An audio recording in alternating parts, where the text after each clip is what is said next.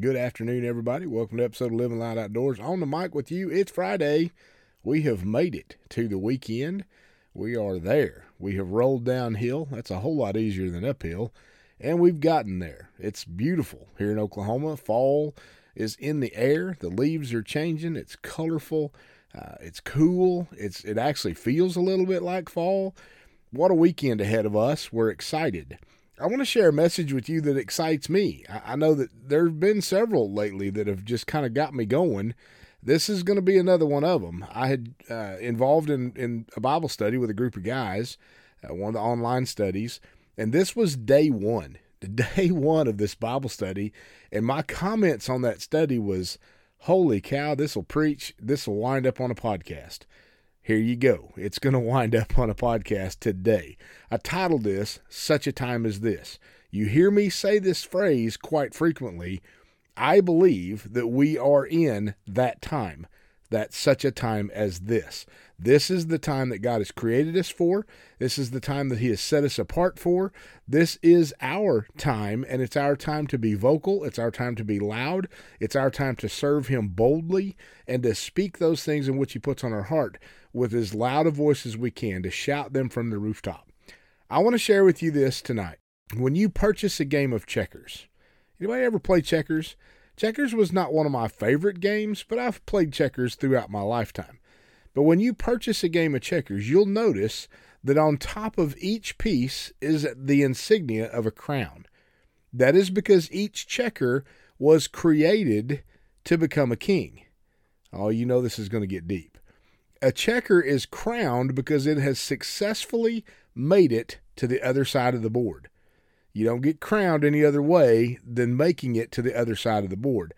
After that point, it will have the right and the authority to maneuver and function at a much higher level than it could prior to being crowned. If you remember right, you can only move certain directions with a with a checker until that thing is crowned, and then you can go whichever direction you want. However, the reality is most individual checkers will not successfully make it to the other end of the board to be crowned simply because the opposition will jump them and knock them out of the game. Whether a checker achieves its created goal or being of being crowned as king is fully determined by the moves made by the hand controlling it. This is getting good. Whether a checker achieves its created goal of being crowned as a king is fully determined by the moves made by the hand controlling it, by the player. When God created men, when God created mankind, He created us with a crown because each of us was made to rule under the authority of God. That's good word. However, ever since the first man, Adam, Satan has sought to jump man to keep them from fulfilling their kingdom purposes. He goes to great lengths to keep us from functioning in alignment with God so that our families, our churches, our communities, and our nation experience the consequences and the confusion of man living independently of God, to getting, getting him all messed up in the middle. In the game of life, when it comes to spiritual warfare, we need to be on the offense, not the defense. You understand that? We will either need to jump or we're going to be jumped by Satan's attacks. Satan is free to roam within reason, but God has Satan on a leash. Yet God will often allow him to tempt us or to wage warfare against us because it's in these times of testing that our true character is either formed or revealed. The strength we need to successfully do battle with the devil is always right there. It's supplied to us by God. Ephesians chapter 6 verse 10 through 11 says this. In conclusion, there's already been a lot of things laid out here in Ephesians 6. But in conclusion, be strong in the Lord, draw your strength from him and be empowered through your union with him. And in the power of his boundless might, put on the full armor of God.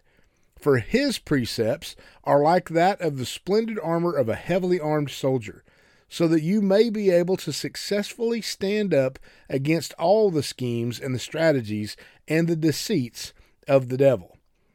Now, that may seem obvious, but judging from the way we treat truth, it bears repeating.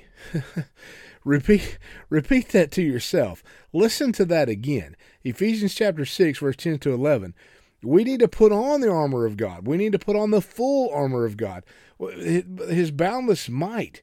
And it's through that splendid armor that we're, they're equipped to handle and to ward off the attacks of our enemy. Many of us tend to swing toward one of, one of two extremes when it comes to the devil. Some of us overestimate him.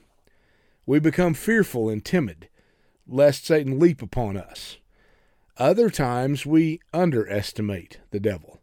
Yes, Satan is a defeated foe, but even though he is nothing more than a condemned death row inmate awaiting execution, it's not wise to sleep in his cell.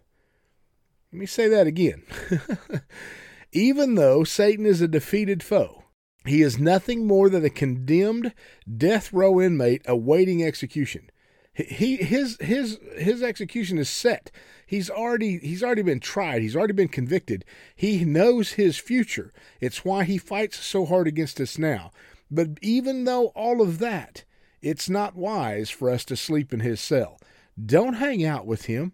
Don't hang out in his area. Don't get anywhere near him. The inability to wage ongoing spiritual warfare over the enemy has kept far too many of us in a cycle of defeat in a cycle of discouragement, confusion, rebellion, even addiction. And that's just to name a few. As a result, we face the spiritual, the social, the racial, and the political chaos that we are experiencing today. Our world is obviously in chaos. If and when God's kingdom people decide to rise up to fulfill our calling, we will see God heal our hearts, our families, our churches, and our land. Second Chronicles chapter 7 verse 14 very common verse. If my people who are called by my name humble themselves and pray and seek my face and turn from their wicked ways then I will hear from heaven. I will forgive their sin and I will heal their land. If you will I will. It's it's that principle coming into play. If we will abide by the rules that God has set place for us he will provide his promises, just like he said. We will see victory over Satan and his strategies. Once we learn how to wage our own battles in order to wear our own crowns, we can then be used by God to crown the next generation with kingdom values as well. We were chosen for this challenge by God for such a time as this. Jeremiah 1 5 says, Before ever formed in your mother's womb, I knew you. I'd set you apart to be a voice to the nations. Check out what Esther 4:14 says. For if you keep silent at this time, relief and deliverance will rise for the Jews from another place, but you and your father's house will perish. And who knows whether you have not come to the kingdom for such a time as this? Ooh, that's good scripture. That's powerful stuff. If you keep silent at this time, the relief, the deliverance that God intends will have to come from somewhere else and you and your house might perish in the midst of this. And who knows whether you've not come to this kingdom for such a time as this? Only God does. We, like Esther, have meaningful choices to make. We may now have as much power and influence as Esther had, but God has placed us where He wants us for such a time as this. He's positioned us here, right now. But know this we are not here by accident. We have a God given circle of influence. We simply cannot sit idly by while injustice continues to occur. We must pay close attention to what is happening around us and seek God's direction on how He desires to use us.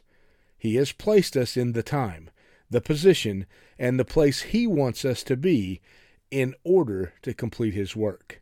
We are here for such a time as this. Are you going to let God use you accordingly? It's all up to you. It's your choice. The equipment is already in place. He's already given you everything you need. He even has given us instructions on how to use the equipment. But it's up to us to make that decision. Easy? Absolutely not. We will fight. We will incur wounds. But we will win. I've read the end of the book. We win. But we've got to fight. We've got to endure till the end, till victory. Amen. God bless you guys. Thank you so much for tuning in. Thank you for listening to our podcast. Rhonda and I love you. We're praying for you. We're praying that God shows you just who you are in such a time as this, the position that He has brought you to for this fight, for this moment. You're here on His account, and you're here for someone else. Somebody needs you in this battle. Keep that in mind. God brought us here on purpose, for purpose, with purpose. You're not here by yourself. We're all in this together. Walk arm in arm with us. Stand with us. Fight with us. Support us if you can. All of our giving links are on our website, www.livingloudoutdoors.com.